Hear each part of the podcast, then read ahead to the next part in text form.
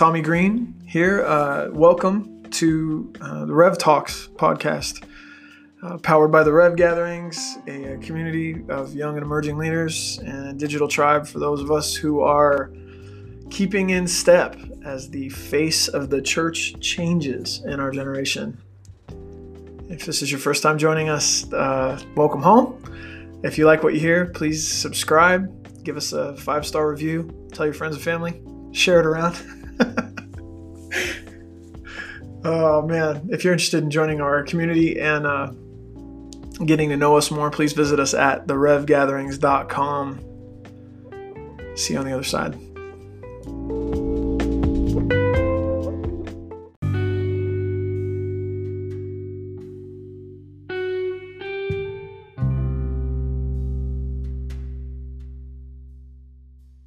What's up, you guys? So, um, I'm so excited to introduce you to our co-host here on the Rev Talks podcast.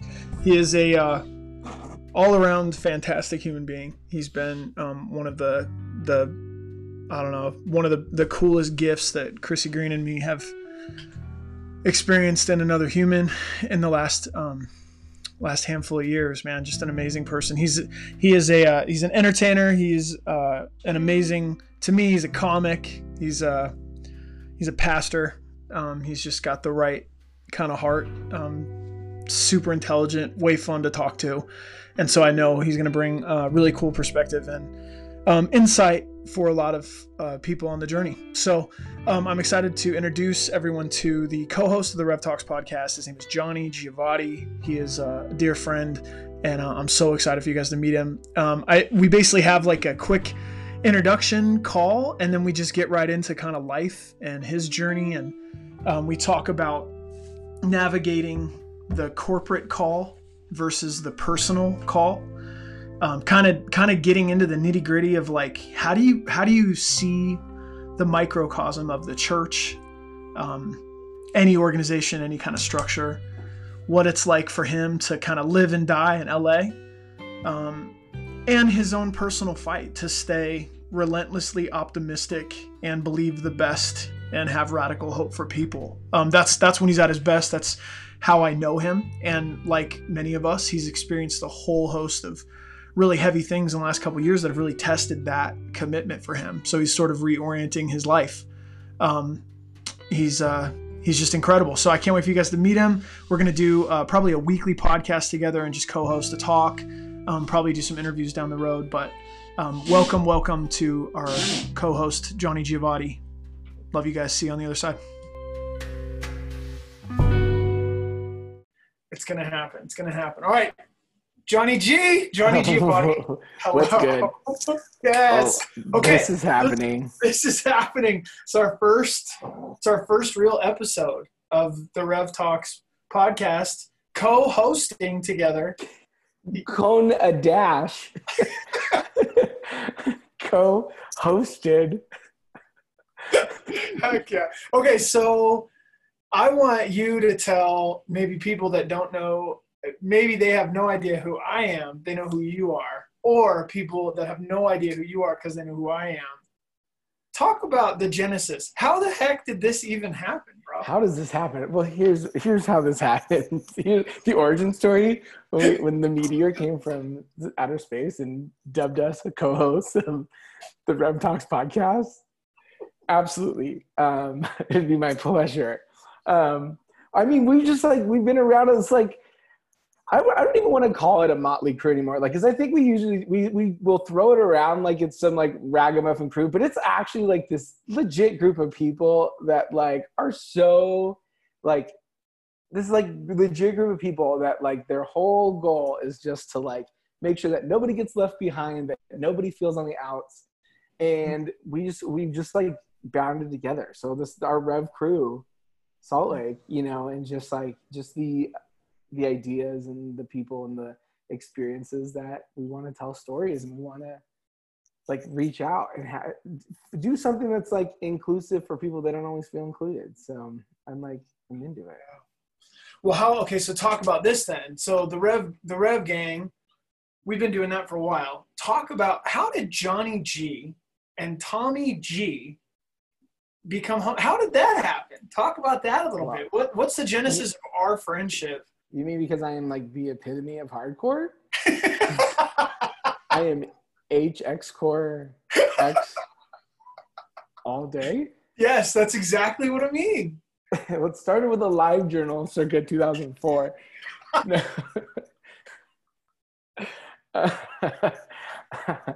I mean, Heck yeah. That was Yeah. it. That was, it. That was it. Hey, That was you know, it. That was it. I, I edited, heavily edited photo, MySpace, 2004. The rest is history. No, Yeah. um, we met. I was doing like ministry things at a church in Los Angeles called Expression 58. Uh, your Tommy was coming through for a. Uh, we were hosting and facilitating kind of like a young leaders kind of group that was meeting annually, and I was part of the pastoral team who kind of jumped in and like I just was once again X H X core X. um and we just like could tell each other's like street cred from across the room. And that was how this worked. We locked it in. That's really Right. real, actually. Christy Green, Christy Green saw you and said, "I like Johnny," and I went, "Cool. He sounds like he's going to be like one of our friends forever." so if Christy sees a person, it's like on at that point. So, Um, um, okay, yeah, so we kind of stayed stayed connected through that world, through that kind of space. And I just kept showing up because I'm underemployed and unattached. okay, so for real though, you're doing pastoral work, you're doing like ministry stuff, but then in the last like four years specifically, I feel like four four to six years, you've been like in this kind of like different trajectory, kind of getting guided out of Yeah, the dream that was ministry into like something else. So maybe talk a little Oh, bit yeah. about that, man. Well, uh, I mean, growing up, my big dream was always to pursue a career in entertainment, um, to be an entertainer, to act, um, sing, dance, just kind of like to perform and, and be in front of people. And so um, I always had that was kind of the the goal when I was in high school, kind of what I was really like just passionate about. And then um, senior year, winter camp with my youth group had this really interesting like God moment on the ground. Um, and I was not one for altar calls for the most part, but it was an interesting moment where it was like I just felt like I uh, this like God calling me to pursue ministry, and so um, so I went. I applied to I had applied to all these schools, and then I, I had applied to one Christian school, college, university that because of its reputation, and they ended up not having a pastoral care program. And I thought to myself, if I'm going to be broke the rest of my life, I might as well not have to do like eight years of school for it. Because that was at 17, that was 18 years old. That was like the very thought out thinking I had. Mhm. Um, so I went to school, and you know, it was really interesting. This ministry thing is, has been really interesting because I think the short version of me, and I think this is why I love, I, I connected so well with you and Chrissy, and with the Rev crew is. Um, I remember that same year at a summer camp. Um, the short version of that, the short version of this is, we were a little beach community um, in a cool, like a denomination where not every school was a beach community, and so we went to the OC was filmed in my hometown. You know what I mean? The OC was filmed like at my high school. So it was like one of those things where like you have we go to this summer camp, all these kids who live by the beach, you know, dress differently in terms of summer clothing than kids who don't. And one of the pastors at the summer camp was basically told one of our girls, Hey, you should probably wear a longer skirt. I can see everything you've got going on under there. And that like our youth pastors almost got in a fight and it was like this big drama. And part of that was this idea that I I had met and been around. I didn't grow up in the church. I'd never been a part of church culture. So this idea of I want to be a pastor for the sake of taking care of people. And if there's one more of me who's willing to like always honor people, always take care of people, there's one less of these assholes who are gonna like these people that like want to commit, want to demand behavior and want to demand this compliance and want to demand homogeny and like this this even the like the literary idea of the pastor who's just kind of manipulating and and abusing in some ways his, his congregation through moral control and all that. It's just these things where I was like, God was too real for me for a pastor to not be a person that represents a real God. And so for me, that was why I did ministry.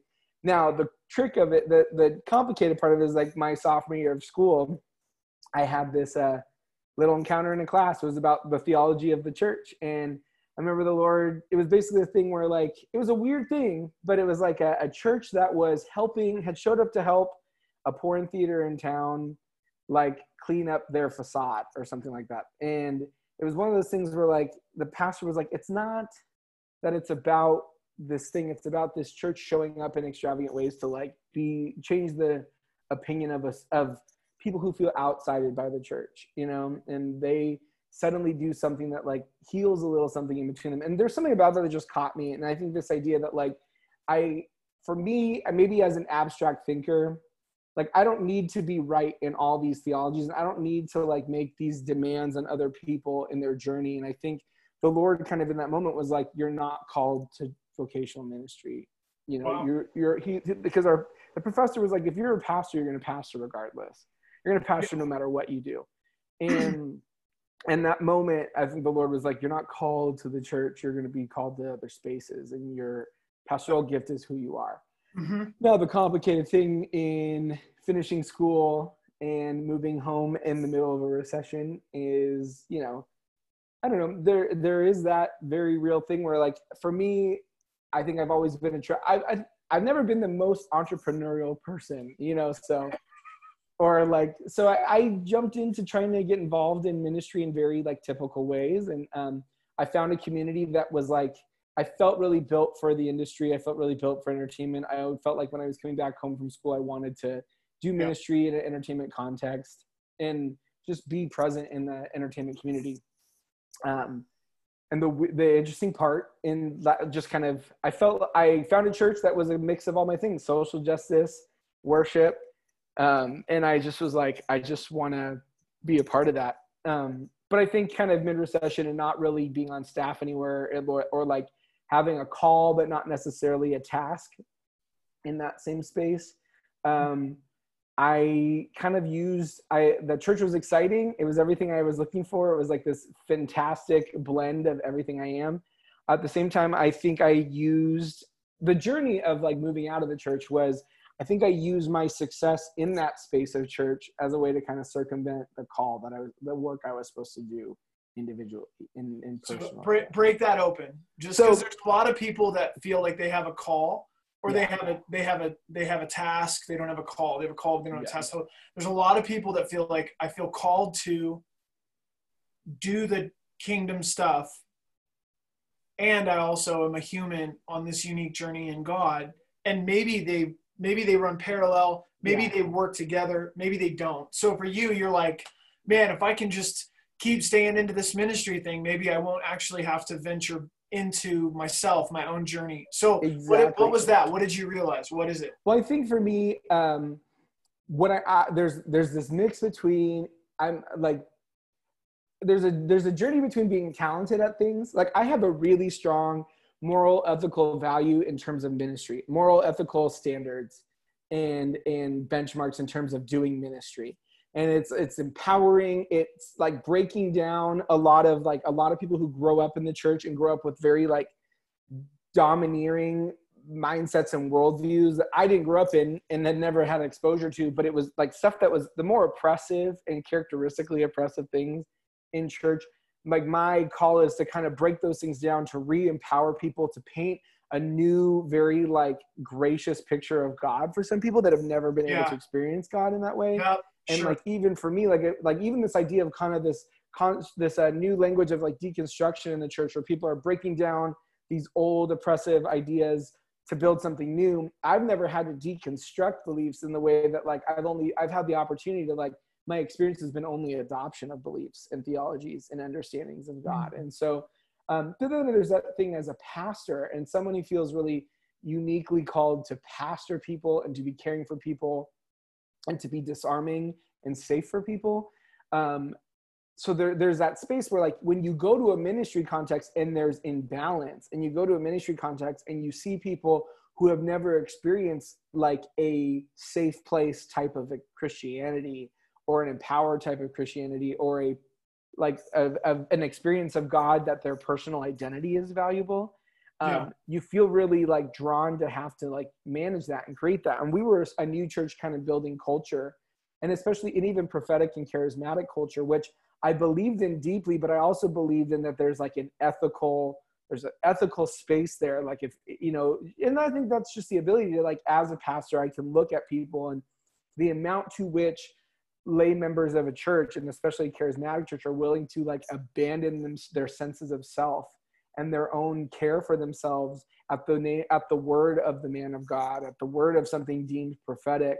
It's very easy to manipulate people. And i think for me i had this strong desire and like d- drive inside of me to like build a safe and protect a safe culture of the prophetic that works uh, in opposition sometimes to what we've kind of let happen. So so all that to say is i got really connected. It it maintained so then i you know i felt really purposed there because i was buying into this vision and really adopting this vision as my own and as one as a as one of the few pastorally a few religiously educated people on the team. There's a lot of people yeah. that were career pastors but very people that were deeply called to pastoral ministry.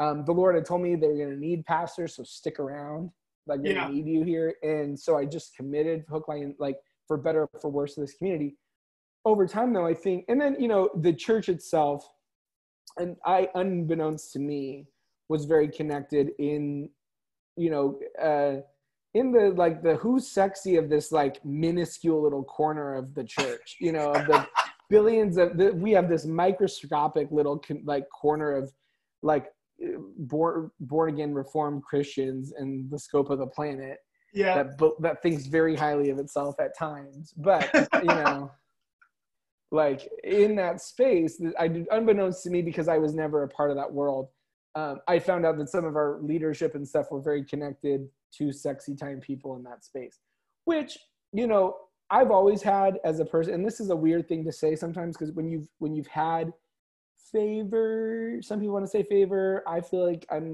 you know when you're relationally intelligent, when you're earnest, when you try to yeah. be honest about your, be just like a real person all the time.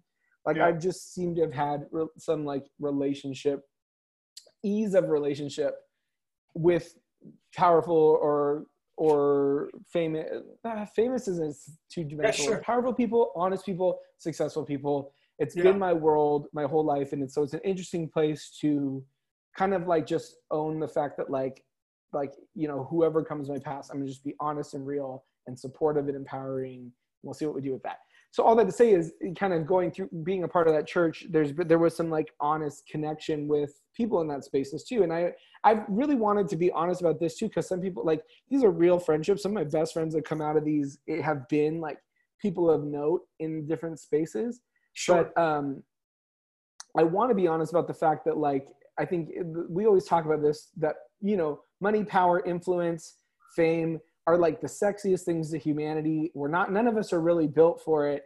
Yet everyone, nobody's immune to it. You can say, I would yeah, never. Yeah, yeah. Totally. You can say if I had a, if I had twenty million dollars, here's all the things I would do with it. Until you have twenty million dollars in your bank account, you look at what kind of a cheap ass you're going to become, or totally. like you know you got you got have a billion dollars, and it's like when faced with the opportunity to save the world, you'd probably keep a billion dollars in your bank account, and that's just how it works. And the same thing goes with like hoarding fame or powerful people. There's a lot of people that will sacrifice a ton of themselves to be around someone with some power. You know what I mean? And so the part of me was I think I circumvented some of my own personal um, personal growth and opportunity and chances to to put in 10,000 hours towards something in the like some of the ease of relationship and the ease the sense of I just I found my sense of success within this church community yeah that was maybe different from my own personal building something and totally. as time goes on you realize like you know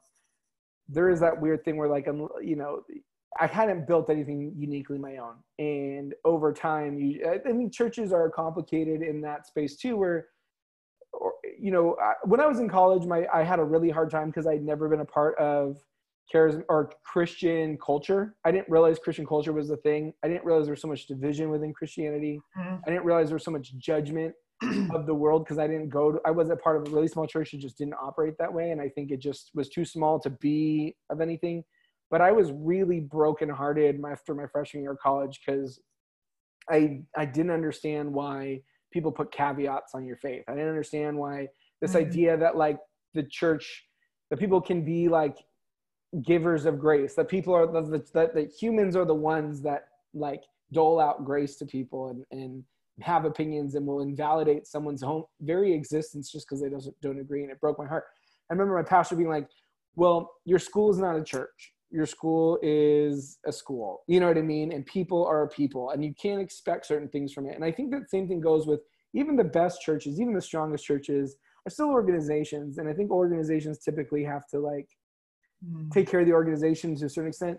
So until you have something, you know, unless you have an agreement with something, you have to do everything with a grain of salt. And you have to do something a little bit like open-handed, which I think is the idea of service anyways. But like I there's a part of me that I was I had improperly put a lot of my own value and sense of success in a space that was not mine to take success from.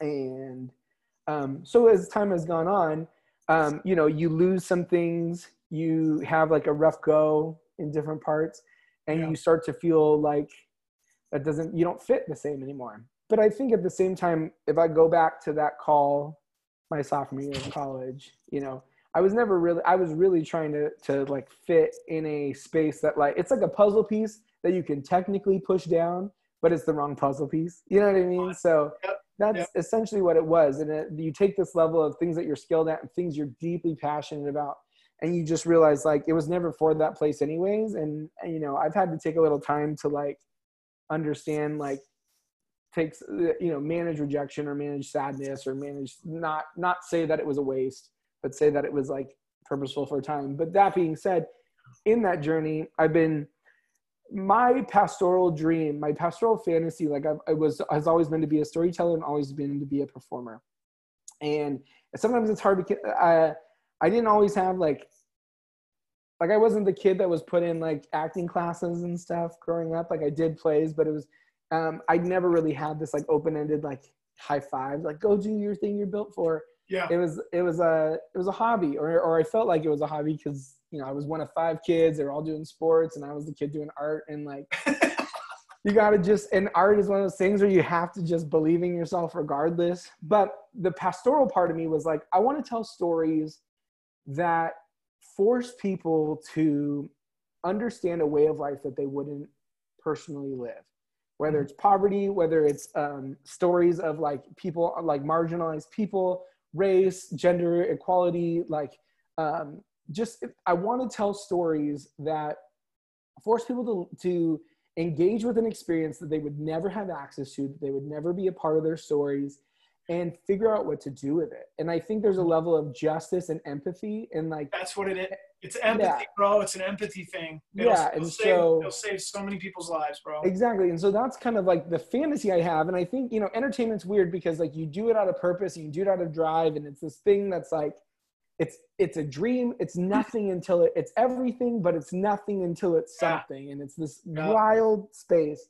And so um, in the last, in that kind of transition outward from ministry stuff or feeling less like I fit in, in it, um, I feel like, you know, I was also feeling a lot of call push out to just be like, all right, it's time. You have to just figure out a way. You have to just do it and find the space to land in. So, um, so yeah, so where I'm at now is it's like I still feel like deeply called as in a pastoral space to be safe and to be like empowering for people, to be like disarming and and make space for everybody who can who's whoever comes my you know crosses my path and then um, just kind of see what happens you know and Yeah. and put a little weight on it so but it's been a long journey because i think i didn't i didn't self empower i didn't empower myself Well, again, and Yeah. I think if I if just to to kind of recap what I feel like I've seen, and what can happen is, you've got a church culture that actually has momentum. You're in a beautiful place that you love. You're ministering to people within the entertainment industry, And as far as church in the charismatic realm goes, you're around a bunch of cool celebrity people.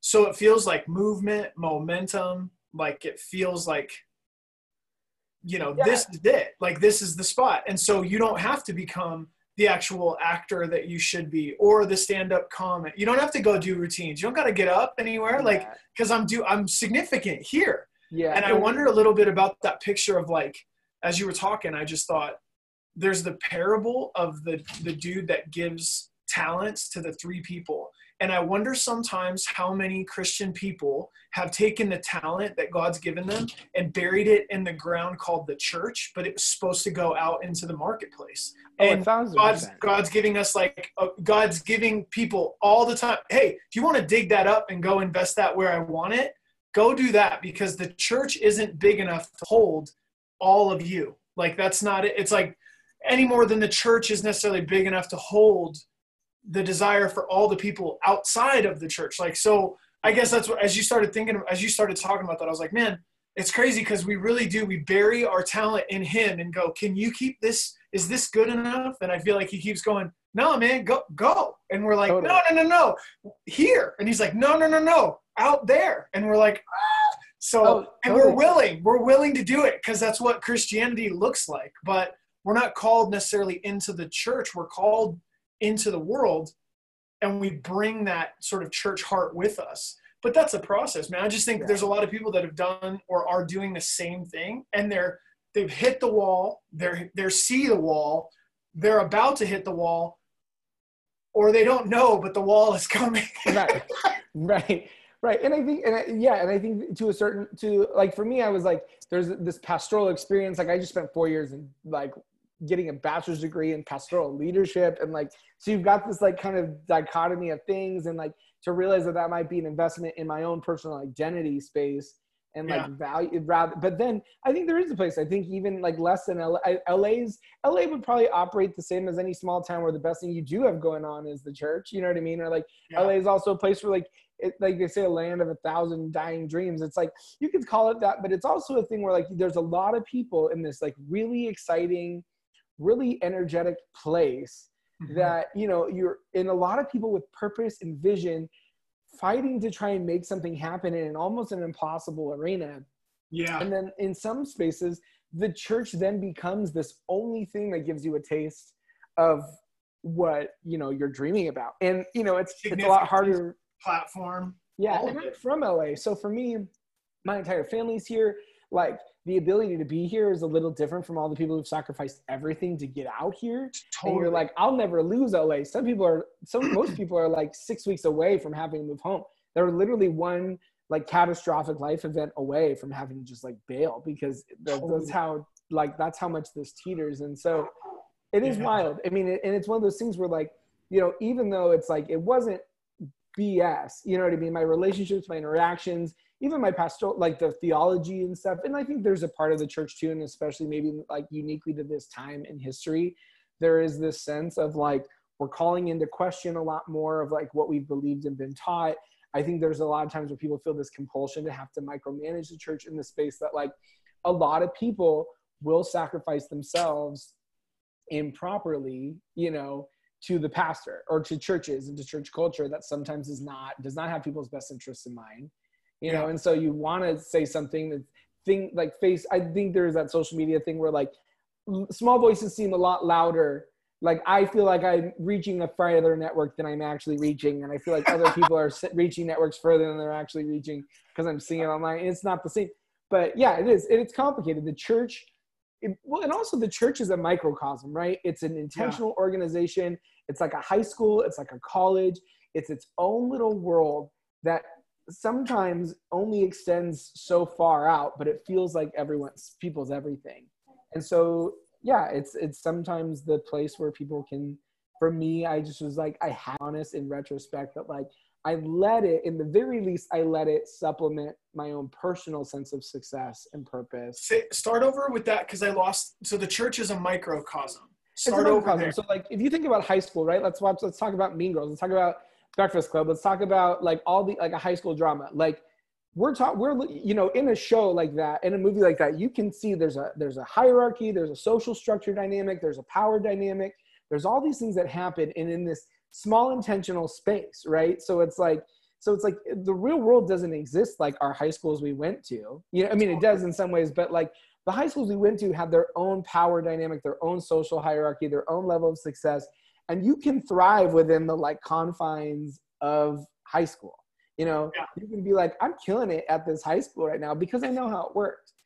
And you can do that in college. Like I went to a small college and you can kind of work the system. You can get in with your school administration. Like I, we had a, my university, we had such a small school, but we were all, my group of friends were leaders and we would get tight with the administration. And like the school shut down one month went a few weeks for fires or something and we moved into an office on campus and just like the school bought us pizza and took us to lunch. And i was like see this is stupid. Like this shouldn't be this isn't normal but it was awesome. But you learn how to work the system and churches are exactly the same way is that they are within themselves a small intentional society and culture a microcosm of real life that has its own power dynamics has its own like societal structure its own like sexy people and its own outside people and, you know, if you let yourself, you can, and if you're socially smart, if you play the right game, you can call it politics, you can call it just showing up. Like you can find your way into feeling successful in that space and like very easily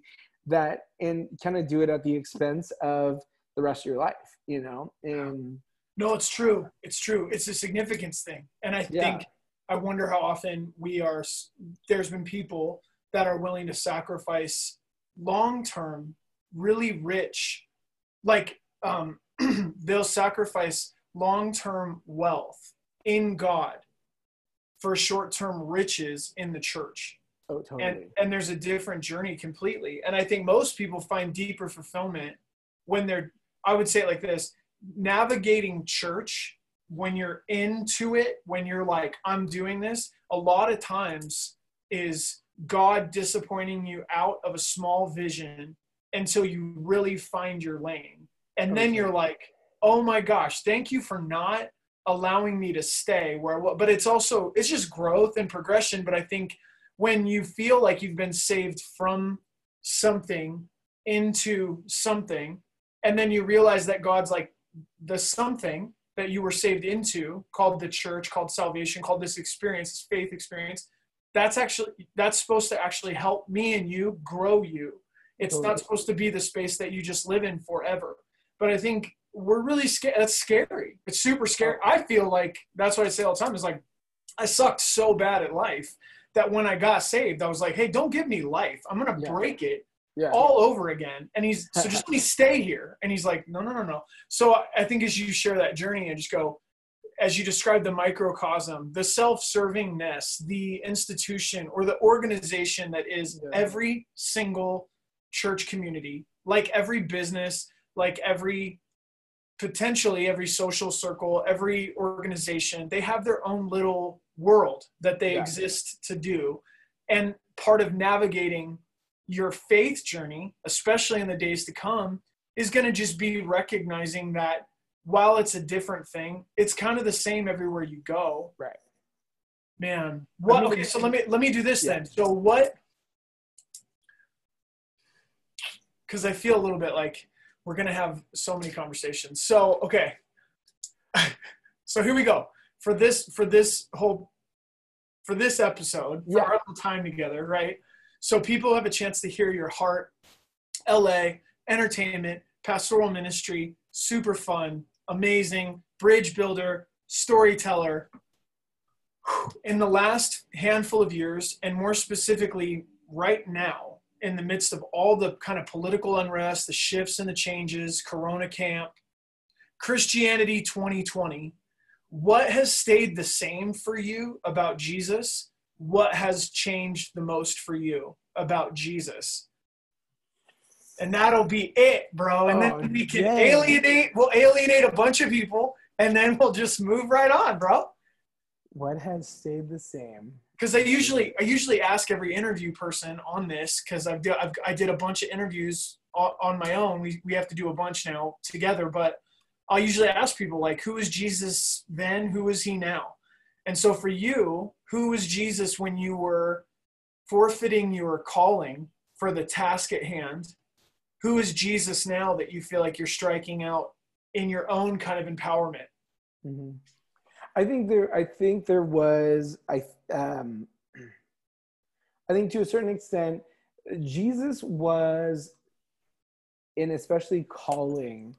Um, I I don't know if I would have given it as something uniquely like specific, uniquely for me to a certain extent. Like I felt like my I I had this like my the radical experience of God in my like high school years and in college, like gave me this like sense of like the, the, this deep seated stability in my faith to a certain extent. Um, but I think I own and, and it allowed me to serve people. Like I think and, and I think part of that was like I felt like I had a really cool understanding of who God was that I could like impart that to people and like wow. empower them in their own faith. Now, the problem was, I think the problem with that is, I I don't know if I looked at it as uniquely for me. You know what I mean? I think in the I think there's a part of me that um, did couldn't accept that it was maybe just like uniquely. I like like like people who, who were able to like run out of this like deep and personal drive. I felt like I was I was serving ideas rather than like fully experiencing them for myself wow. if that makes sense so it was like yeah. a, a, really interesting dynamic that i didn't i didn't expect was that like i, I don't know i would think if i as i push people into their own callings and deeper into their personal callings that i felt like um god was specifically like making space for my own.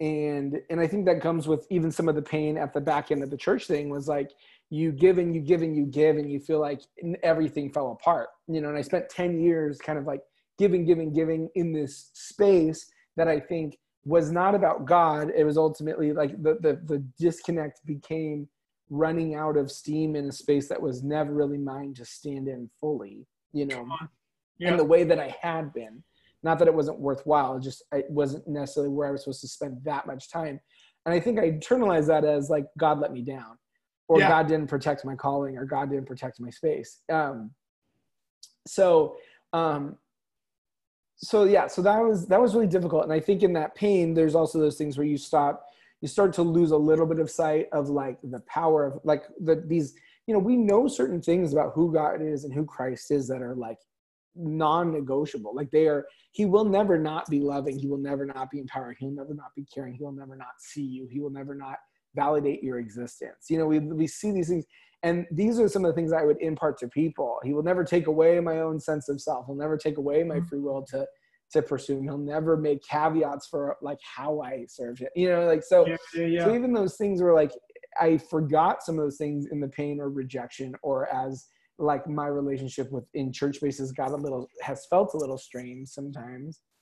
Um, so moving, how do I how has he changed? Is I see him a little bit more um, for me uniquely. You know what I mean? I'm like I feel like wow. I'm just I feel like I'm just meeting him a little bit as like in the space of like protecting calling, not thinking that like I don't know what what it was. There's a there might have been a part of me that thought like I would just fall in to my calling. You know what I mean? Mm, and that was yeah. in, out of youth, and I think that was out of service. It was out of just continuing to show up. Like I bought a car right when I graduated college literally knowing I was going to drive it into the ground to do ministry for this church. You know what I mean? So there's parts of me that was like, and they, they and it's not that I'm unseen there, or it's not that anyone's forgotten me, or, like there's a rejection, category rejection there.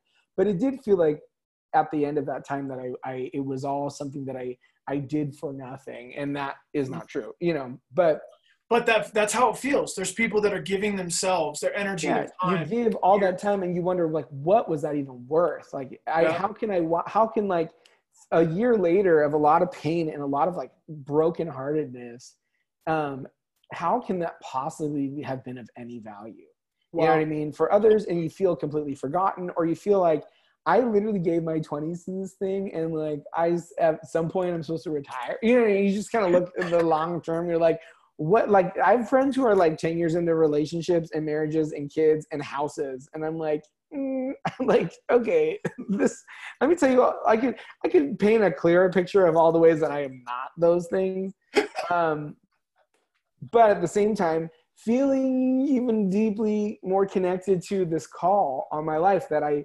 literally cannot like the hard part and the hard thing I, I before I convince other people, I have to convince myself sometimes Mm. um, that this some of these things are like deeply mine to hold on Yeah, to. And totally. I got to figure out what that looks like. Um, so I think how God is now is that uh, there's an invitation, I think, to see Him a little more personally than I had. Like I see Him as something very powerful and alive and present to me, but also there's that there's a part of me that's like, um, you know, yeah, I think it's the difference between like a lawyer starting at a law firm and starting their own thing. You know what I mean? It's a real estate agent starting at a big company and going out and making their own boutique brokerage. You know, it's like you have these things where it becomes like you serve this idea of a greater entity and then it becomes an entity that maybe is like more uniquely your own and that's still worthwhile. And so, That's cool. um, and I'm just trying not That's cool. yeah and i think uh, um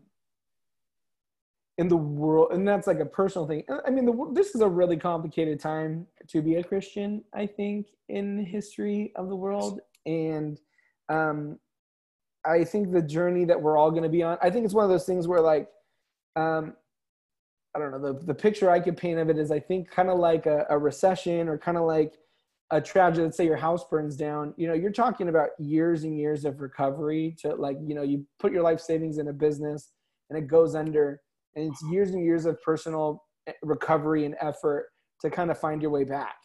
Um, like i think a lot of people now you know we you know you can have all the opinions you want about whatever you want with this with the coronavirus and stuff but there are people who lost everything after building up to everything and it's going to take them decades to, to fix it. And i think the church is in a similar space to be honest. I think like there's a Yeah. lot of people that are going to throw a lot of bravado and a lot of opinion and a lot of principled like soapboxing as to who they are and why they are and, and what they like the power position they're in i think the church as a whole is looking down the barrel of like decades of like healing and and trying to we i think we all have to reckon and reconnect with like who god is and why he is Well, it's the Yeah. same journey. It's the same journey, Johnny, because you're really talking about yeah I a corporate task, a corporate calling versus a personal task and a personal calling. And you have to shed the trappings of that corporate thing to get real.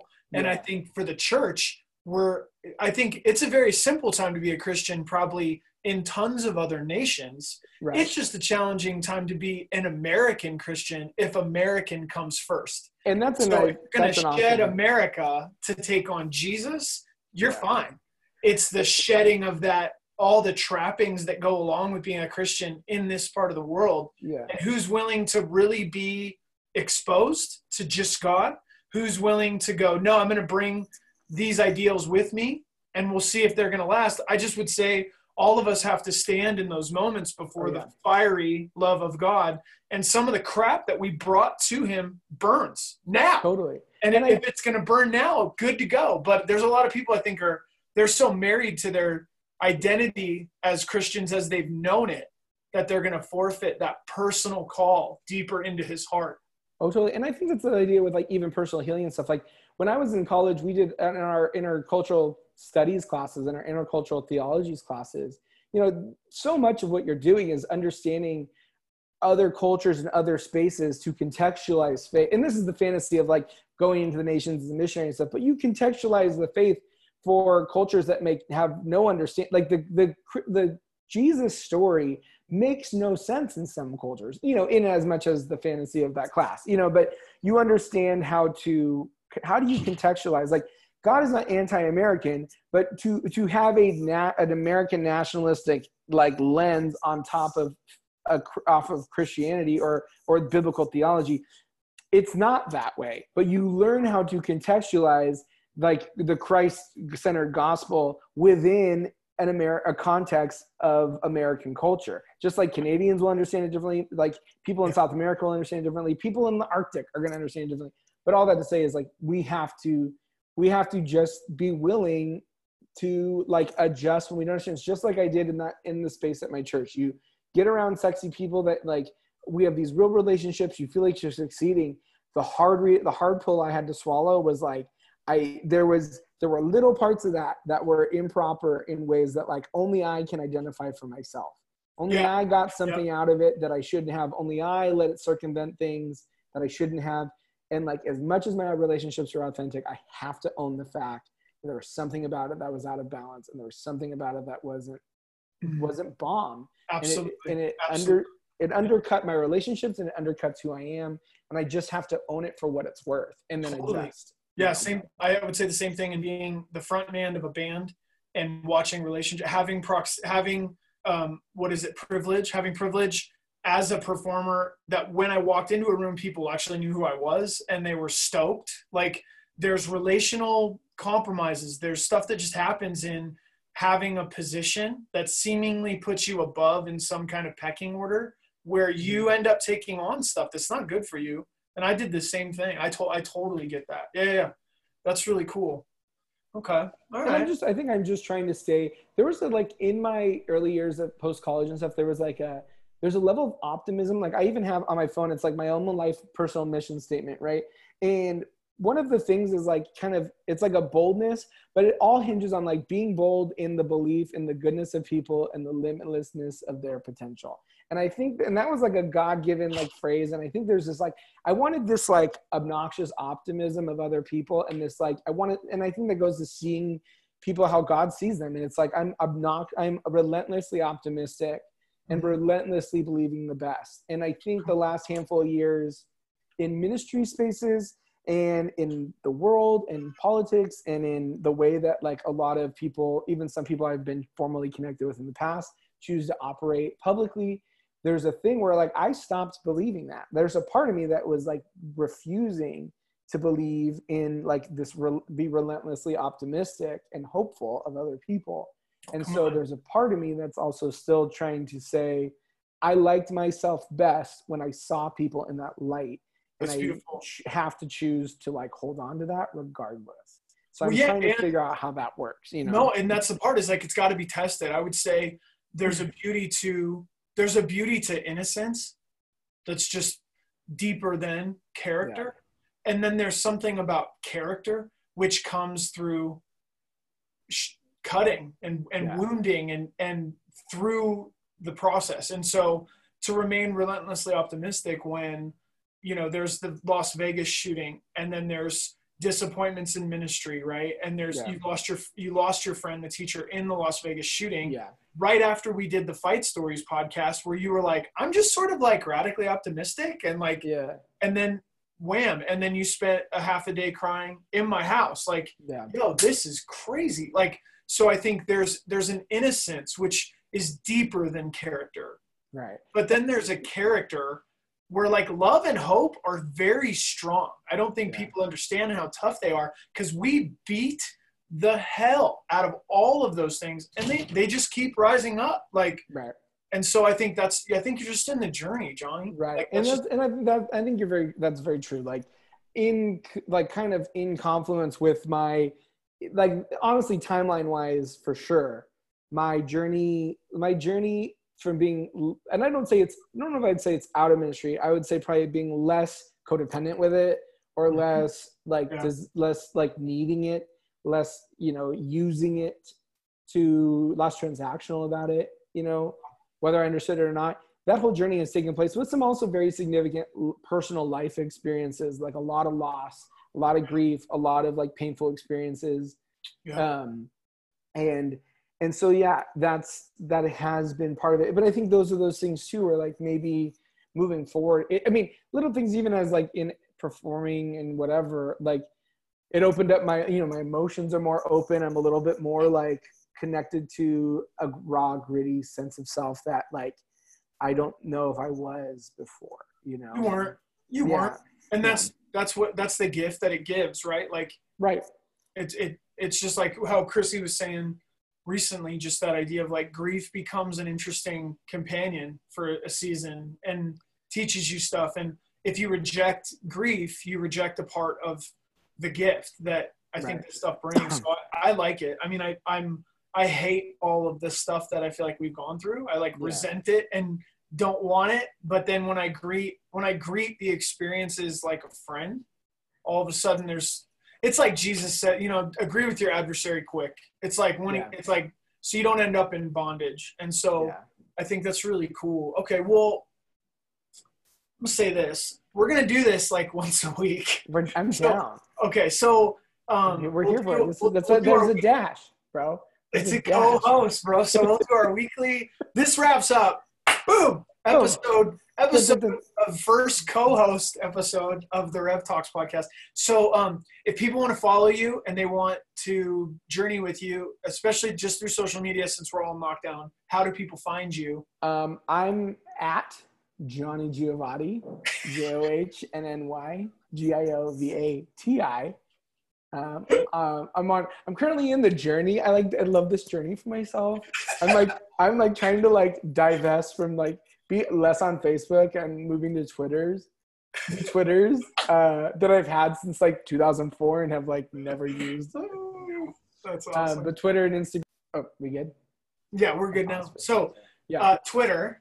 Say Twitter, Twitter. Instagram. Um, I got. I said I got a ring light, so thirst traps are coming in hot. There's gonna be a lot of portraits with that weird little circle in the middle of my eyes, so people will know I'm an influencer. And I love um, it. You are an influencer, Johnny Giovati. You'll notice I'm unreasonably attractive with all the filters I put on. So, you know, looking up. That's real. Hell yeah. Well, I love you so much. Um, okay, we'll do it again in a week for everyone that's tuning in. Thanks for checking out and meeting our amazing co-host Johnny Giovati on the Rev Talks podcast. Um, hit us up if you have questions at the Rev Gatherings at gmail.com. Can visit our community at the RevGatherings.com. And uh, I don't know, we just launched like I launched the first two podcasts just for fun yesterday. So they're on Spotify right now, but I feel like they're coming up on Apple soon. So Yeah. you know, whatever. Hopefully, people will be able to find it. I don't know. Yeah. So anyways, If not, this was like a great time for us. it's perfect. All right, I love you a lot. I'll see you soon. Love you. Thanks for tuning in, guys. Is that, does that feel podcast?